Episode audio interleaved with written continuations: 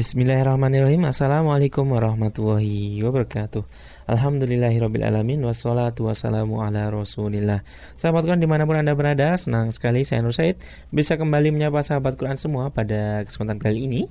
Dan insya Allah saya akan membersamai anda dalam acara Majelis Takon atau Majelis Tanya Jawab dan Konsultasi yang insya Allah akan dibersamai oleh Syekh Abdul Qadir Abdul Aziz dan mutarjem kita Ustadz Imam Maliki. Dan Alhamdulillah telah hadir beliau Syekh Abdul Qadir Abdul Aziz dan pentarjem kita Ustadz Imam Maliki. Dan mari kita sapa beliau terlebih dahulu sahabat Quran. Uh, Assalamualaikum Ustaz. Waalaikumsalam warahmatullahi wabarakatuh. Bagaimana kabarnya Ustaz? Alhamdulillah khair. Uh, Assalamualaikum Syekh. Waalaikumsalam. Kaifa halnya Syekh? Alhamdulillah. Barakallahu Baiklah sahabat Quran langsung saja kita persilahkan kepada beliau Ustadz Imam Maliki untuk uh, memulai ya mengupas pertanyaan yang menjadi topik kita pada kesempatan kali ini. Tafadhol Ustaz. Assalamualaikum warahmatullahi wabarakatuh. Alhamdulillah nahmaduhu wa nasta'inuhu wa nastaghfiruh wa na'udzu billahi min syururi anfusina wa sayyiati a'malina. May yahdihillahu fala mudilla lahu wa may yudlil fala hadiya lahu.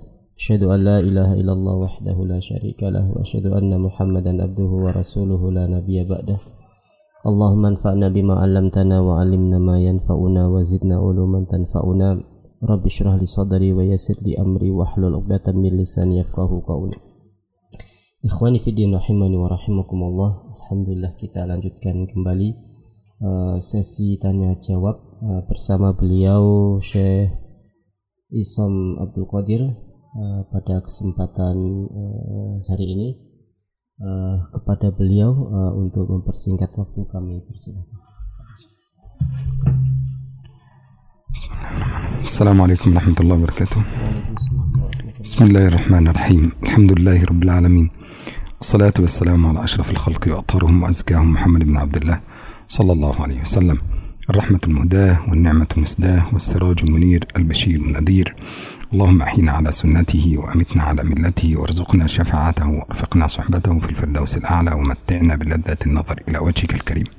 أما بعد. اللهم سلمني وسلم مني اللهم سلمني وسلم مني اللهم سلمني وسلم مني. أما بعد. فمن هنا أيها الأخ السائل كنا بالأمس نتكلم عن مسألة العقد على الأنامل في التسبيح. وكيفية التسبيح وهل الأفضل أن يكون هذا التسبيح على اليد أو بالمسبحة هكذا وقلنا أن الأفضل أن يكون هذا التسبيح على اليد Alhamdulillah uh, kemarin kita sudah membahas bersama beliau dengan Ustadz Nurul uh, tentang uh, berzikir setelah sholat mana yang lebih utama menggunakan yad tangan jari-jari atau menggunakan tasbih. Sedangkan beliau kemarin memberikan jawaban yaitu dengan tangan lebih uh, apa namanya lebih afdol ya afdol bil, bil yad وقلنا أن التسبيح أن يعقد على أصابع يده وقد ضربنا على ذلك أو قلنا أن هناك مذهبين في المسألة المذهب الأول وهو الذي أيده ابن عسيمين ابن باذ وكذلك ابن القيم وابن تيمية وكذلك الإمام النووي فقالوا بأنه يعقد على الأصابع فيكون تسبيحه على اليدين بهذه الطريقة. يغلق إصبعه. سبحان الله سبحان الله سبحان الله سبحان الله سبحان الله. فيعد خمسا ثم ينتقل ولا بأس باليد الأخرى خمسا حتى يصبح عشرا ثم يفتح هكذا ثم يغلق ثم يأخذ ثلاثة هكذا ثلاثة وثلاثين. والطريقة الثانية وهي العد على الأنامل. والعد على الأنامل له طريقتين. إما أن يبدأ واحد اثنين ثلاثة. ويبدأ باليمين. أو أنه يبدأ واحد اثنين ثلاثة أربعة خمسة ستة. فهذه طريقة وهذه طريقة. Taib uh, pada hakikatnya dalam hal zikir atau wirid setelah sholat ya, ini terbagi menjadi dua madhab. Madhab yang pertama adalah banyak dianut uh, di antaranya adalah beliau Syekh uh, Utsaimin kemudian Syekh bin Bas kemudian Ibnu Taimiyah kemudian Ibnu Qayyim al Jauziyah ya ini tasbih menurut uh, para ulama ini bahwa dengan aliat dengan jari-jari tangan.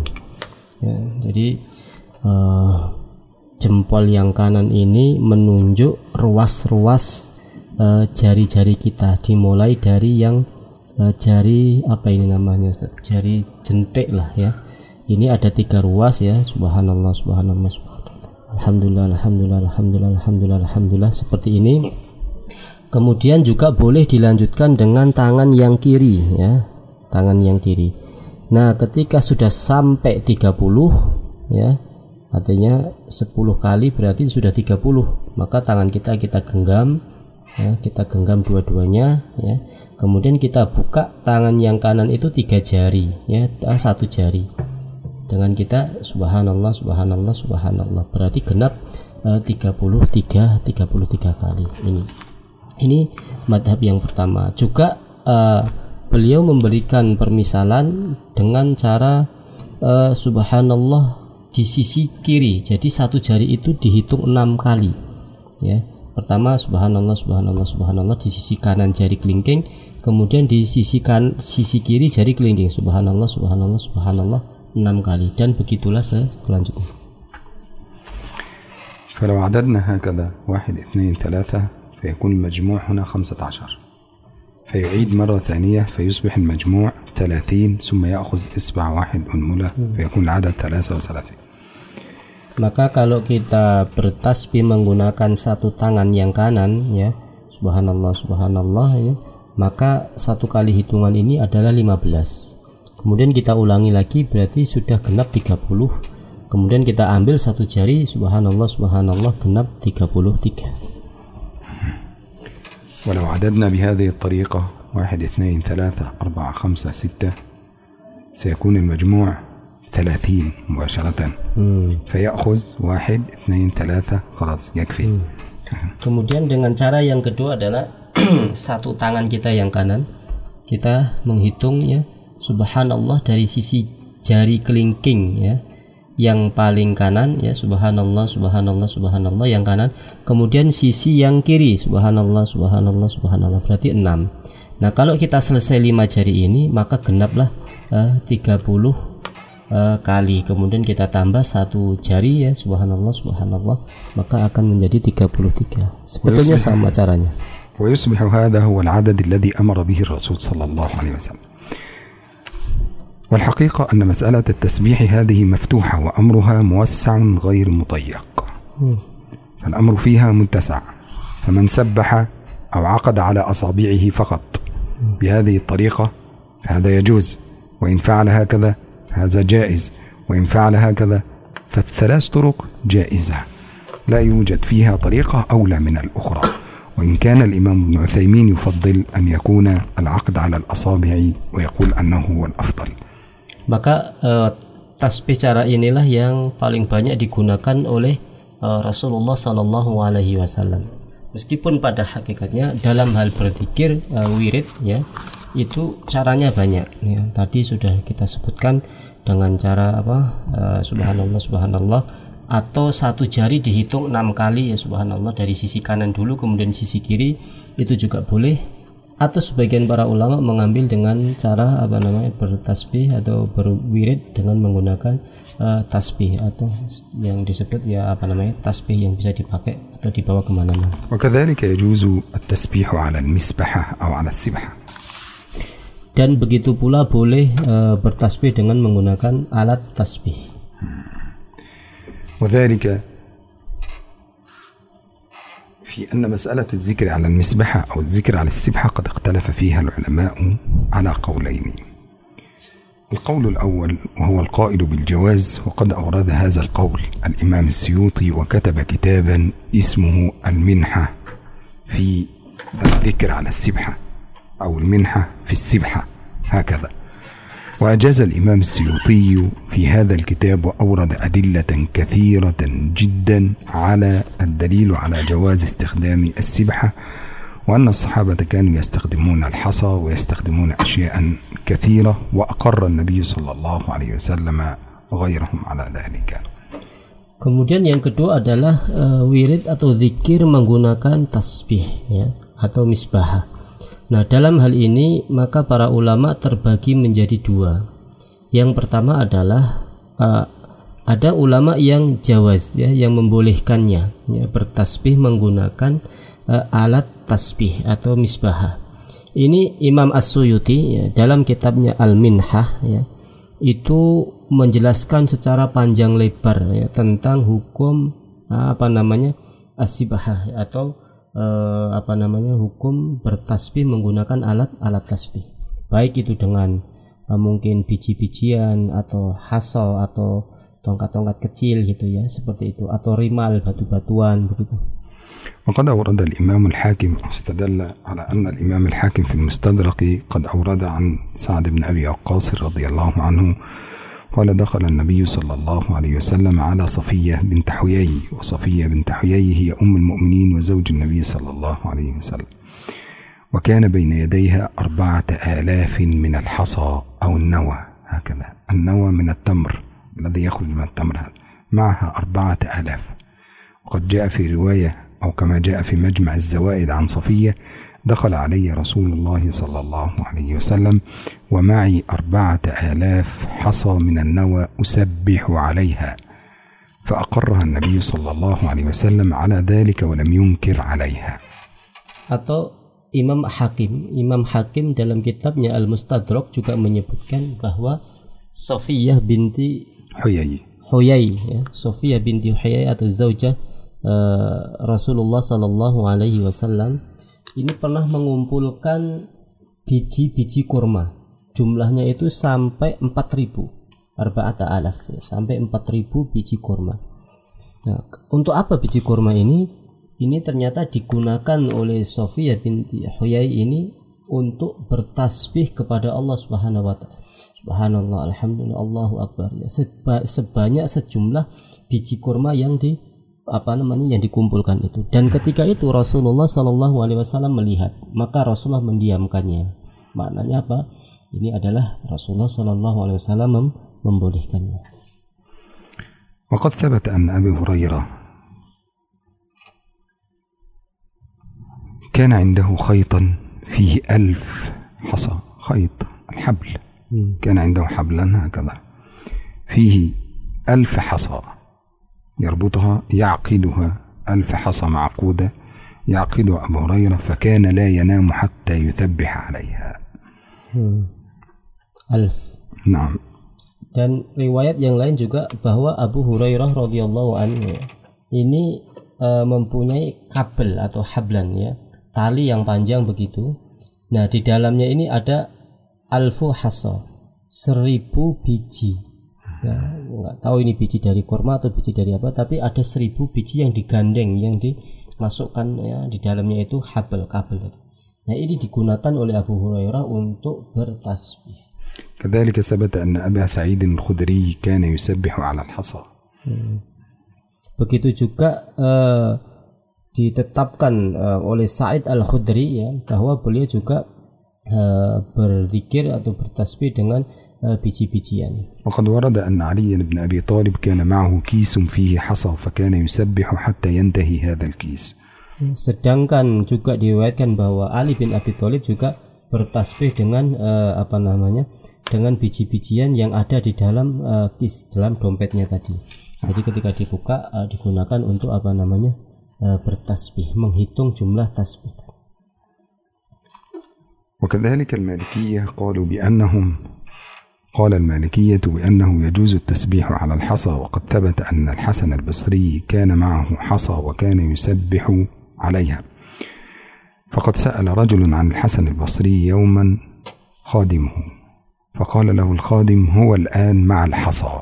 يعني هو الآن يسبح بالحصى ومشغول ولا يستطيع أن يخرج إلينا juga eh, madhab Malikiyah atau Imam Malik ya ini juga membolehkan ya. Ditetapkan dalam apa namanya oleh seorang ulama besar yaitu Hasan Al Basri suatu saat eh, beliau ini eh, membawa eh, biji-bijian ya yang sudah diikat dengan tali ya kemudian para apa namanya para sahabat-sahabatnya orang-orang yang ada di sekitarnya melihat Hasan Al Basri ini eh, wirid eh, menggunakan alat-alat tadi.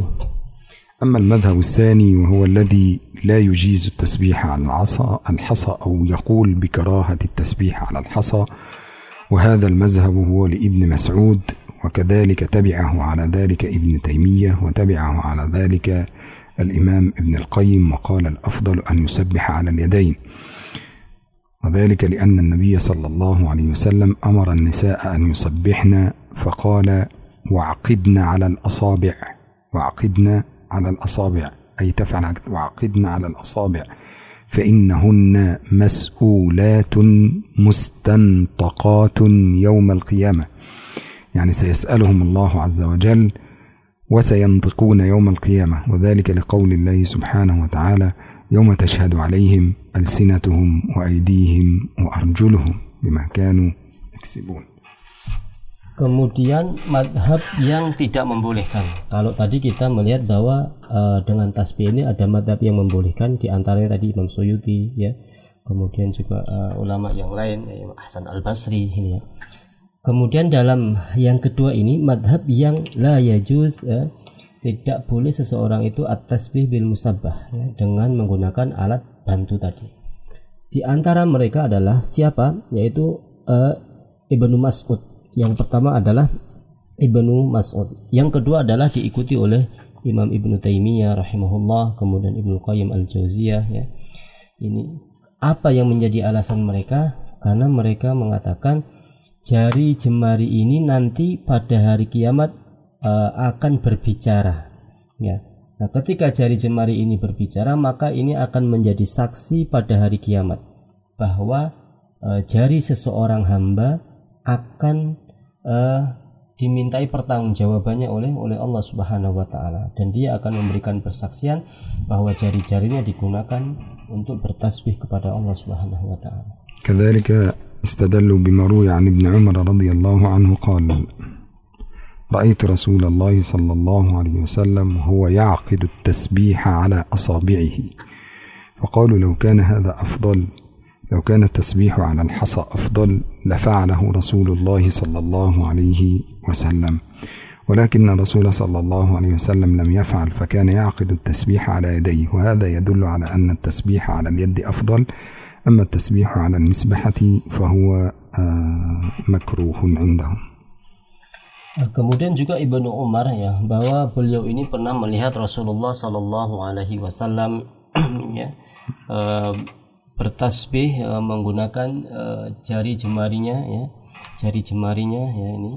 Dan uh, uh, pendapat para ulama yang mengatakan bahwa tasbih uh, tidak boleh dengan alat yang lain ya ini mengatakan bahwa mereka mengatakan adalah makruh ya.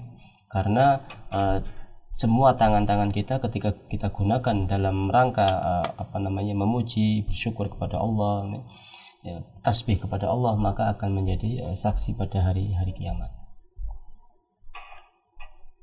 وقالوا أن الناس في مسألة التسبيح على الحصى قد يؤدي بهم الأمر إلى الرياء والسمعة لأن الناس في مسألة التسبيح على الحصى أو التسبيح بالمسبحة أصناف كثيرة منها ما هو جائز ومنها ما هو غير جائز maka uh, dalam hal ini uh, manusia dalam hal tasbih ini apabila mereka menggunakan apa namanya alat tasbih atau tasbih yang banyak yang beredar ya.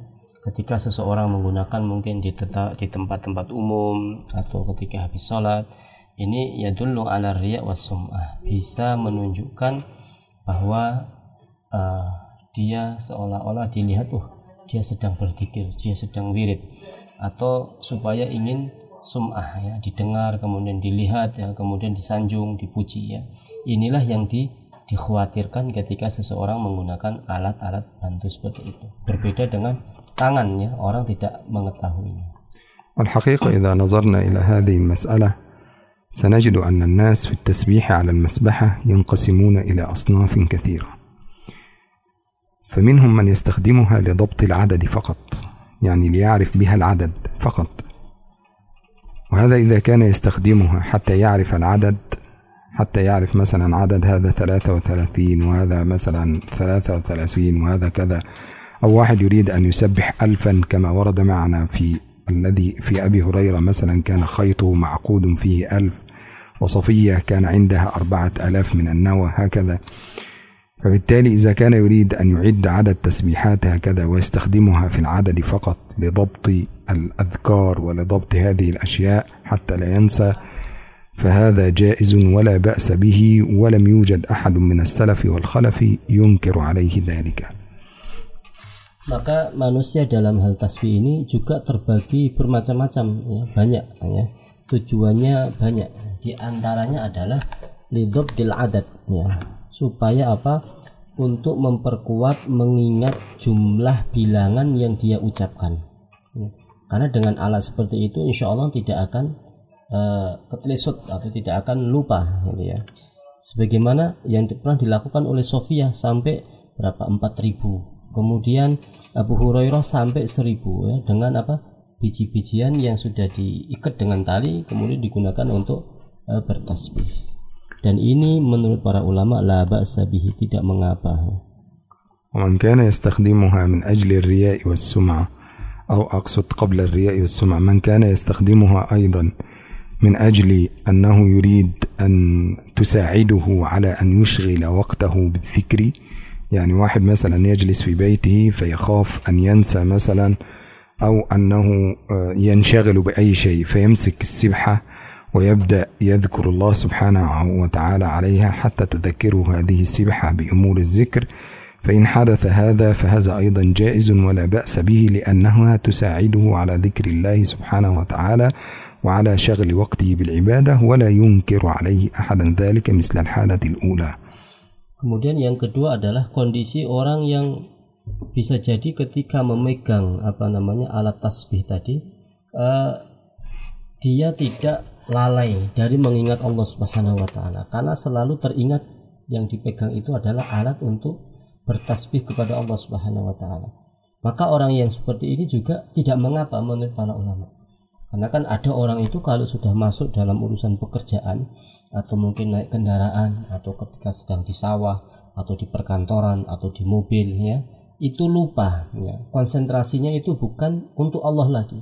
Tapi manakala dia itu memegang alat tasbih tadi, maka otomatis ya, selalu diingatkan oleh Allah dan dia selalu ingat ini adalah alat untuk memuji, bersyukur, bertasbih kepada Allah Subhanahu dan ini tidak mengapa menurut ومنهم من يستخدمها فيمسكها في يديه حتى يقال عنه أنه ذاكر أو شاكر لله سبحانه وتعالى وهذا حقيقة هو الرياء الذي سماه الرسول صلى الله عليه وسلم بالشرك الأصغر أو الشرك الخفي.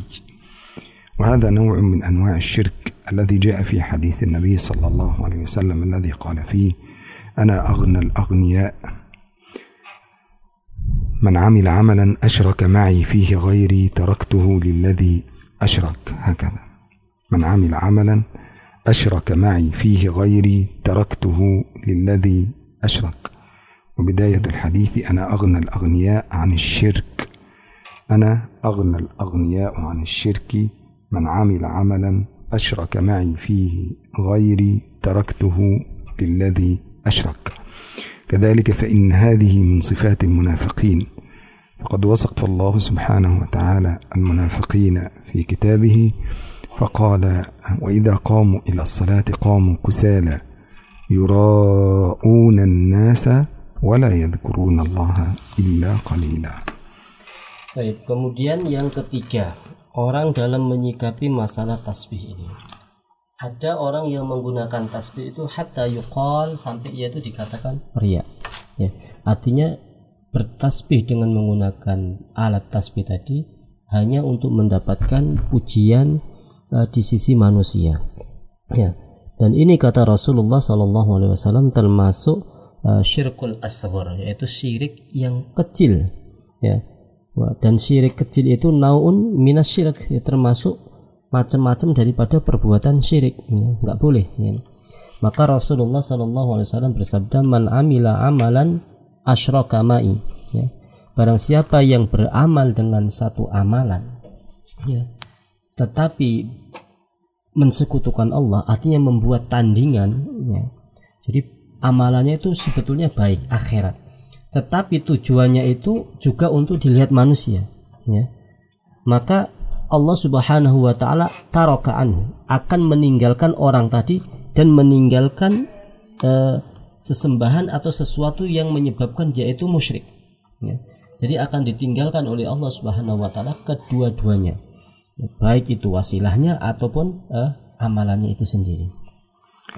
كذلك من الناس من يتخذها أو يسبح على الحصى أو يسبح على المسبحة على اعتبار أن التسبيح على المسبحة أفضل من التسبيح على اليد. وإذا فعل هذا أو أن هذه هذا التسبيح على المسبحة يكون أكثر أجرا وأعظم من التسبيح على اليد. ولو فعل هذا حقيقة فإن هذا عند العلماء قد أدخل في الدين ما ليس منه يعد من المبتدعين هكذا. لماذا؟ لأنه قد أقر شيئا بأن التسبيح على المسبحة هكذا هو أفضل من التسبيح على اليد. ولكن هذا خطأ لأن النبي صلى الله عليه وسلم كان يعقد على يديه. وسئل الإمام أحمد رضي الله عنه عن التسبيح الرجل يسبح على يديه أو يسبح على الحصى؟ فقال الأمر موسع وليس مضيق. الأمر موسع وليس مضيق فمن سبح على الحصى سبح ومن سبح على أنامله سبح وقد ثبت أن رسول الله صلى الله عليه وسلم قد صبح على أصابعه وثبت أن أصحابه قد سبحوا على الحصى والأمر في هذا لا يحتاج إلى إنكار Baik. di pembahasan yang ketiga tadi bahwa eh, termasuk di antara sifatul munafik, sifat orang-orang munafik adalah eh, selalu ingin dipuji atau dilihat orang dalam beramal. Termasuk dalam hal ini ketika bertasbih. Wa idza qamu ila sholati qamu kusala. Apabila mereka itu berdiri menegakkan salat, mereka berdiri dengan malas ya. Yura'unan nasa wa la yadhkurunallaha illa qalila. Mereka ingin supaya dilihat orang ya kemudian mereka berdiri dengan rasa malas ya. Ini termasuk sifat-sifat munafik. Kemudian yang keempat orang dalam menyikapi masalah tasbih ini adalah ada di antara mereka yang menganggap ya, bahwa tasbih ini afdol ya lebih mulia ketimbang minal yad ketimbang bertasbih dengan menggunakan apa? Tangan. Dan ini adalah eh, berlebih-lebihan ya. Jadi eh, juga tidak boleh ya maka uh, al Imam uh, Ahmad menyebutkan faqala al amru muwassa wa laysa mudayyiq ya. perkara dalam hal tasbih ini adalah luas ya. tidak boleh kita mempersempitnya kalau dia pas wirid kok mendapati di situ ada tasbih gunakan tidak mengapa kalau pas nggak ada sudah menggunakan ta tangan ya. jadi tidak menganggap tasbih dengan alat bantu tasbih itu lebih lebih mulia dan ini juga tidak tidak boleh كذلك بعض الناس يلبسها في عنقه ويظن أنه هذا صنف من الأصناف يلبسها في رقبته ويظن أنه يعني بهذا الأمر آه، يجلب لنفسه الحظ والنصيب والخير الكثير بفعله هذا. وفي هذه الحالة فإن هذه الحالة أيضا لا تجوز بأي حال من الأحوال. Atau ada orang itu yang kelima ini mempercayai atau meletakkan alat tasbih itu di lehernya jadi memang digantungkan di lehernya oh huna syekh yani mewujud نعم بعضهم يلبسها في يده أو يلبسها في jadi digunakan dikalungkan di tangan ada yang dikalungkan di leher kemudian ada juga yang meyakini dikalungkan di lututnya ya karena mereka meyakini kalau ini ditempatkan di leher di tangan di pergelangan kaki akan menjadi kuat gitu ya menjadi kuat kemudian menjadi semangat ya ini ini juga pemahaman yang yang rusak لأن هذه الأشياء إذا فعلت بهذه الطريقة فإنها تنافي التوكل على الله سبحانه وتعالى karena perbuatan ini kalau dilakukan oleh seseorang ini termasuk membuat apa menghilangkan eh, rasa tawakal seorang hamba kepada Allah Subhanahu wa taala. Ya, Jadi menggantungkan sesuatu bisa jadi itu tambah jadi eh, azimat ya, jadi azimat ya. Maka ini disebut menghilangkan ketawakalan seseorang di sisi Allah Subhanahu wa taala. وقد قال الإمام الشافعي والإمام مالك لا يجوز حمل المصحف على أنه حمل المصحف مع الإنسان على أنه سيحفظه أو أنه سينجيه أو أنه يجلب إليه الخير أو الرزق هذا إذا كان المصحف ببركته وهو كلام الله سبحانه وتعالى Maka juga eh, Imam Malik dan Imam Syafi'i melarang ya, melarang eh, seseorang itu membawa mushaf eh, ke mana-mana dengan tujuan apa? Kalau saya ini membawa mushaf ke mana-mana rezeki saya lancar, kemudian saya dijauhkan dari mara bahaya. Ya, ini juga pemahaman yang keliru ya. Tapi kalau sudah menjadi kebiasaan, memang orang tersebut ke mana-mana membawa mushaf untuk dibaca, ya, itu tidak mengapa. Tapi kalau diyakini ya, musabnya dibawa kemana-mana supaya rezekinya lancar ya di- dijauhkan dari musibah Nah, ini pemahaman yang keliru لأن هذا ينافي التوكل على الله سبحانه وتعالى dan ini juga menghilangkan rasa tawakal kepada Allah Subhanahu wa taala وهناك بعض الناس يمخزون السبحة في أيديهم على أنها سر أو أن فيها سر من أسرار الله سبحانه وتعالى أو أن فيها كمثل ال يعني بعض الناس يتخذوها على أنها فيها سر من أسرار الخواص العارفين بالله هكذا يعني atau juga ada orang yang meyakini atau memahami kalau seseorang itu membawa tasbih nah, maka dia akan apa seolah-olah orang itu akan melihat oh orang yang membawa tasbih ini orang yang dikhususkan ya orang yang mempunyai hubungan khusus ya, ya kepada Allah entah wali entah apa ya inilah yang di apa yang sangat betul-betul diperhatikan dalam hal beramal وإن فعل ذلك أيضا فهذا غير جائز maka ini apabila orang melakukan hal seperti ini maka perbuatan seperti ini juga tidak tidak dapat وعلى هذا فإن مسألة التسبيح بالمسبحة أو التسبيح بالسبحة بعد الصلوات أو الأذكار سواء كانت على اليد أو على السبحة فإن الخلاف فيها أمره موسع كما قال الإمام أحمد ولا ينكر فيها على أحد. فمن فعل هذا فعل ومن فعل هذا فعل ونسأل الله سبحانه وتعالى أن يسلمنا وإياكم من كل فتنة ومن كل ضلال وأن يثبتنا على الحق والرشاد. والله سبحانه وتعالى أعلى وأعلم. Maka dalam urusan tasbih ini eh, perkaranya sangat luas ya. Artinya siapa yang ingin bertasbih menggunakan tangan monggo siapa yang ingin bertasbih menggunakan alat tasbih juga monggo. Sebagaimana Imam Ahmad juga menyebutkan perkara dalam urusan tasbih ini adalah sangat-sangat luas ya dipersilahkan siapa yang memilih yang mana. Yang penting kita selamat dari eh, lima hal yang sudah kita sebutkan di atas tadi. Tayyib ikhwani fidin rahimani wa rahimakumullah. Eh, mudah-mudahan pembahasan pada kesempatan kali ini bermanfaat untuk kita menambah keimanan kita menambah wawasan kita dan kita bisa pergunakan ya dalam hal bertasbih ini sesuai dengan eh, kemampuan kita sesuai dengan keyakinan kita sesuai dengan pemahaman kita. Dan ini insya Allah akan menambah menambah keyakinan keimanan kita semuanya. Jazakumullahu khair. Assalamualaikum warahmatullahi wabarakatuh. Waalaikumsalam warahmatullahi wabarakatuh. Baiklah sahabat Quran di mana pun anda berada. Demikian tadi majelis takon edisi kali ini. Akhirnya saya Nur Said yang bertugas Juga mewakili Syekh Abdul Qadir Abdul Aziz dan Ustadz Imam Maliki Pamit undur diri dari ruang dengar sahabat Quran semua. Tetap saya tune bersama kami di 99.9 FM Radio Iskarima Sahabat Anda Belajar Al-Quran. Alhamdulillahirrabbilalamin Subhanakallahumma bihamdika Asyhadu ala ilaha illa anda Astaghfirka wa atubu ilaik. Wassalamualaikum warahmatullahi wabarakatuh